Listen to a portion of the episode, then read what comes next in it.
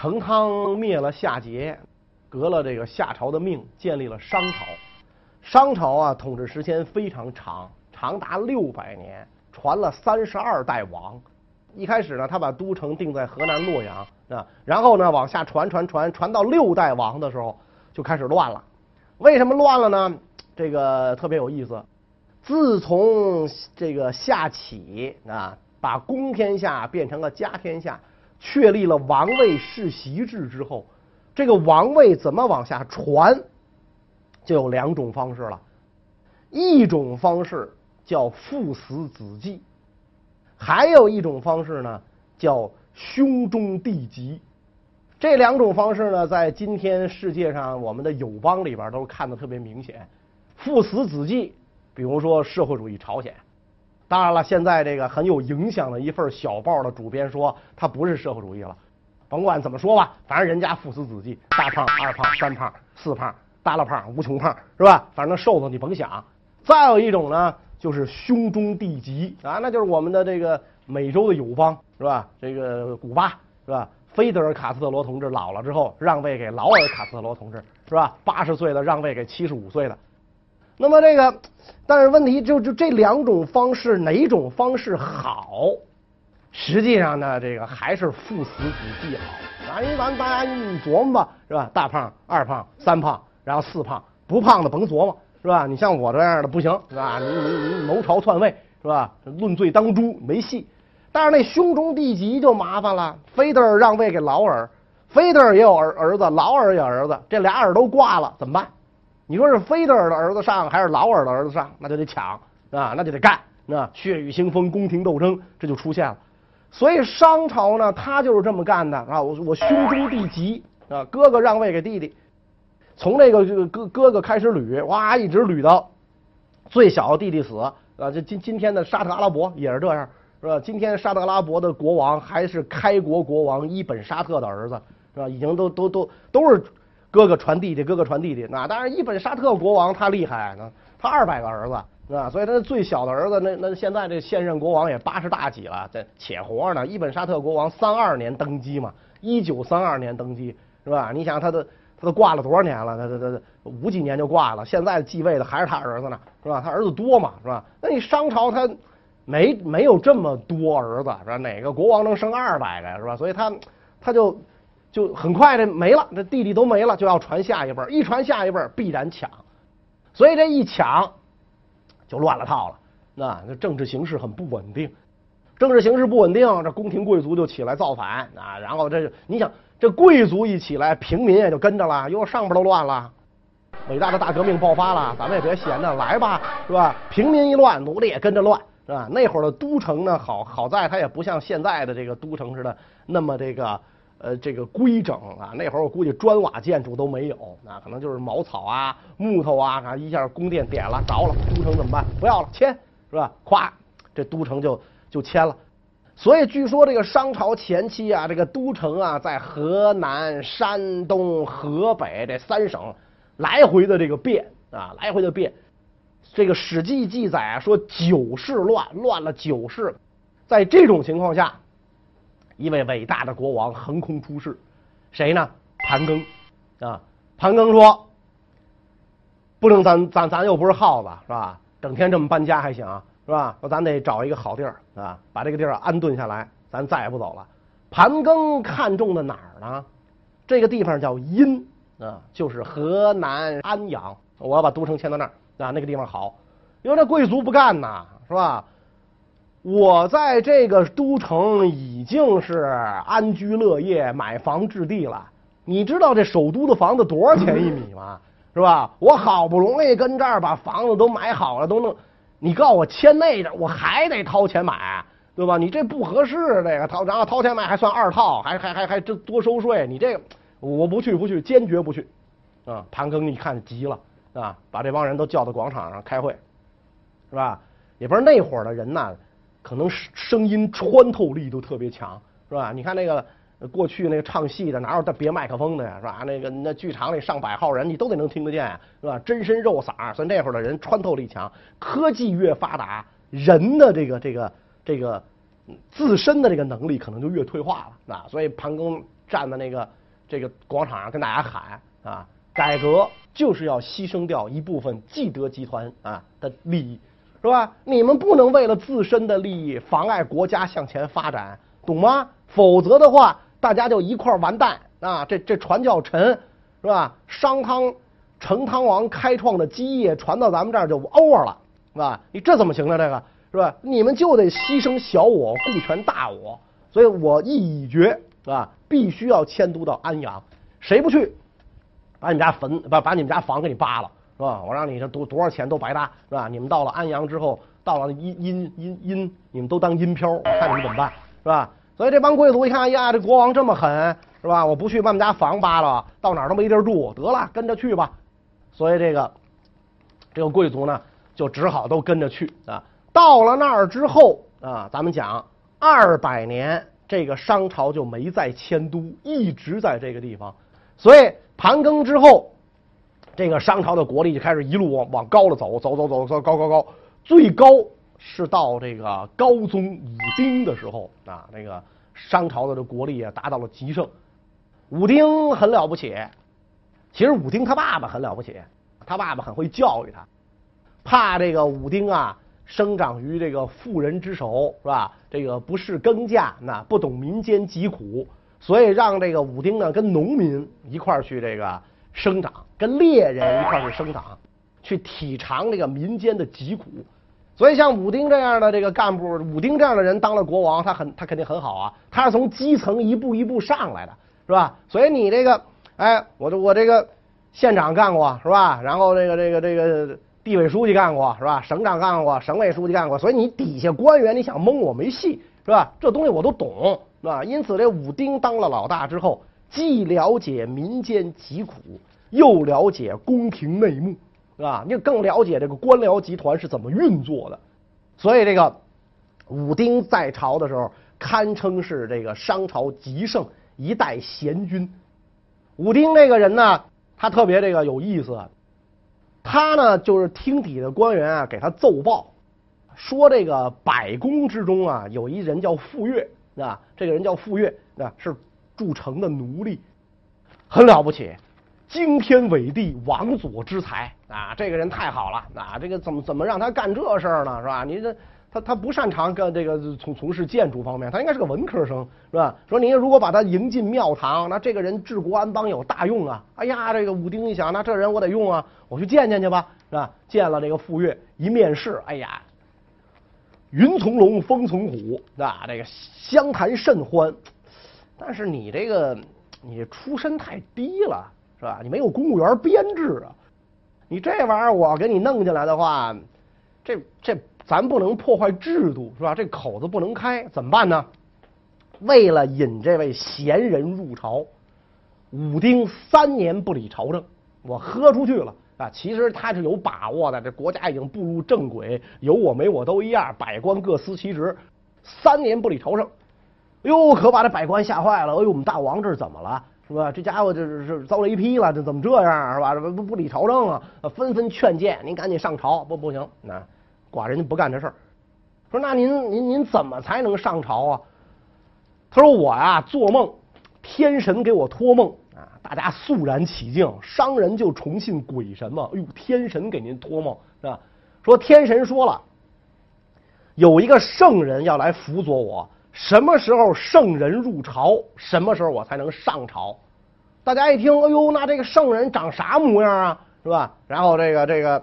这个商王就把这个圣人的这个容貌啊形容了一番，照这标准去找吧。那个时候，因为他也没有纸，也可能可能把这个圣人的形象画在绸子上，是吧？画在绸子上到处贴，是吧？跟那 A 级通缉令似的，到处贴，是吧？哎，就遇遇到这个人，请跟当地公公安机关联系，是吧？然后送到宫廷里来。那这你想能找不着吗？而且这个这个。这这傅说他又不像通缉犯，他又不躲，是吧？他挺个大街上，我在这儿呢，我在这儿呢，赶紧来找我，这不很容易就把他找着了吗？找着了，送入宫廷啊，送入宫廷啊，君臣开始这个哎，合伙合齐心协力治理国家，而且啊，这个更有意思的事儿，每个成功的男人背后一定站着一个好女人啊，当然了，每个失败的男人后边也有不止一个坏女人。是吧？有坑爹的，有坑干爹的，都不止一个，是吧？这这这种货很多，是吧？所以你像那个商王武丁，他这么成功，他背后有一个好女人啊，王后妇好啊。有人说你念妇好啊，这这这就反正就这俩字儿吧啊，妇好啊，妇好。这个人厉害，厉害到什么程度呢？文能安邦，武能定国，上马管军，下马管民，这么一姑娘啊，所以商王对这个妇好啊宠信备至。可惜红粉佳人一般都比较薄命啊，这妇好呢死在商王前边，所以商王单独给她修了墓，在今天啊殷墟当中还能看到这个。妇好的墓，而且更加这个神奇的是，在这个妇好墓里边出土的文物里面，竟然有和田玉啊！就说那个年代，中原跟遥远的新疆就有了联系啊，有了物质的联系啊。所以这个也有人说嘛，因为为什么叫商人呢？就是商朝人他擅长经商嘛啊，所以管他叫商人啊。商人重利嘛啊，只要有利益哪儿都能去。那你想那个年代要从那儿到新疆。我天，这什么感觉？这是吧？所以这个发现有和田美玉啊，因此这个商朝的国力啊，到到了这个武丁时期达到了极盛。那么这就是咱们说的了，这个这个什么事儿都要一分为二的来看啊，一阴一阳谓之道，是吧？盛极了，必然就要怎么样呢？转衰了，那这是肯定的。是吧？你否极泰来啊，那你盛极必然就转衰。因为武丁在位的时候，虽然国力最强盛，但是武丁好到后来，尤其到后来好大喜功，连年的对外战争，尤其跟东夷集团的仗没完没了。虽然把商朝的疆域扩展到了长江流域，但是打仗是要花钱的，是吧？呃，所以给这个生产生活都造成了很大的不方便。尤其是你跟你看你跟谁打哈，你你说你把他打败了，然后他割地赔款有钱赚，这还成，大炮一响黄金万两。要不然的话，你纯是往外掏，就博一虚名。那因此从武丁之后，那再加上这些商王也不丁个了啊，整天在宫中饮酒啊，是吧？大家都知道那会儿喝酒都是拿那个青铜青铜器，青铜器是什么做的？铜、锡、铅。三种东西的合金，你天天拿这玩意儿喝，你不都铅中毒吗？你想想是吧？所以这人就挂得快嘛，是吧？这个武丁以前的商王在位最长时间七十五年啊，当然这也可能是传说了啊。这个这个有还有五十多年的啊。武丁以后的商王十年八年三年五年净这个，那因为你整天沉湎于酒色，很早就挂了啊，一直就传到了第三十二代王啊，这个帝辛。这个也就是大家非常熟悉的纣王啊，是商朝最后一位国王啊，六百年当中的第三十二代国王啊。这位王呢，年轻的时候是一表人才啊，老了之后都相貌堂堂是吧？身高丈二啊，然后履历过人，说能够拉着九头牛往回跑啊，然后那个跟楚霸王力能扛鼎，就这种感觉，辩才无碍啊，谁谁都这个。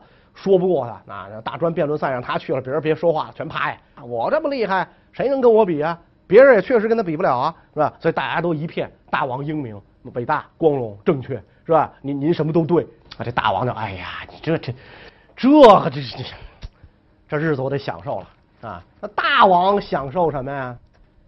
酒色呗，还能有啥呀？是吧？吾未见好德如好色者，是吧？寡人之疾都是这一套，所以大王就喜欢美女。那喜欢美女，您就喜欢美女呗。全天下那么多，是吧？您您您您您弄一个什么什么大赛，然后来来的那么多都归您，不挺好吗？问题是你得看什么样的美女。他也是出去跟人打仗，打一个小部落，把这部落呢给打败了。打败了这个部落呢，这部落眼看要完蛋。这部落一看要完蛋怎么办呢？打听打听，大王好哪口啊？大王好美女，我们这儿盛产。来一个妲己啊，《封神演义》说是九尾妖狐是吧？呃，他是狐狸变的这种可能性不太大啊，当然这就是说他这狐狐性跟这一样啊，把这妲己就献给纣王。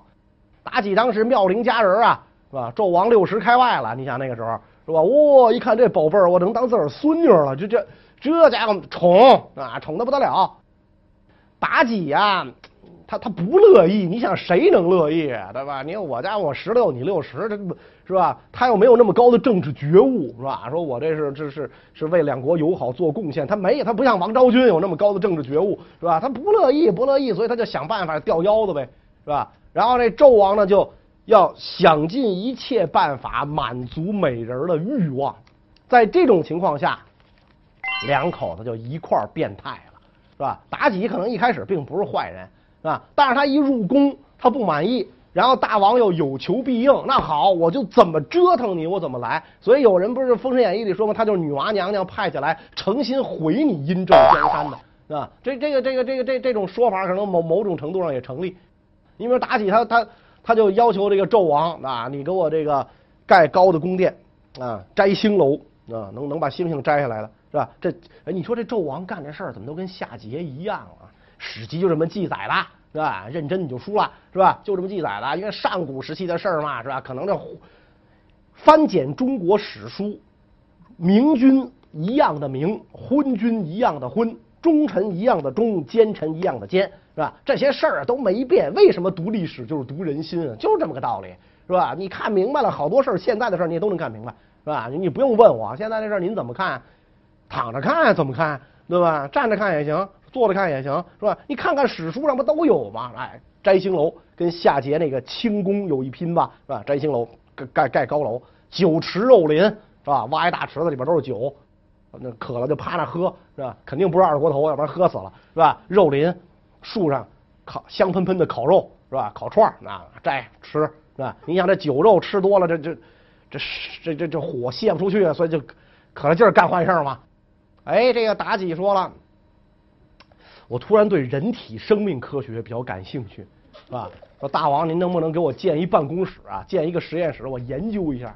大王说可以啊。哎呀，没想到爱妃你还有这两下子。你喜欢研究什么呀？我喜欢研究这个孕妇肚子里的孩子是男是女。哎呦，这玩意儿怎么看啊？那会儿没 CT，抛开，是吧？哎，咱俩打赌，是吧？咱俩打赌。这里这大王，我说这是男的，这怀的是男的。纣王说嗯，爱妃错了，女的，划开看看，就这么干。是吧？哎呀，然后这个妲己说：“这这这没意思了，这个是吧？那赌几次，反正互有输赢，没意思，是吧？”然后这个这个妲己跟纣王俩人站在摘星楼上啊，天寒地冻啊，那个水面结冰了，看见一老一少在冰面上行走，妲己就问这个纣王啊，说：“大王，你说这俩谁身体素质好？”然后这个。纣王说：“你这不是废话吗？那肯定年轻的好，老的不好。”大王，你错了，非也，不是这么回事。老的好，年轻的不好。哎，说这何以为证？说你看那老人啊，在这冰上走，那穷人们也没鞋穿，是吧？健步如飞。你看那年轻的，是吧？缩手缩脚，他身体不好，是吧？所以这个年老啊，未必体衰。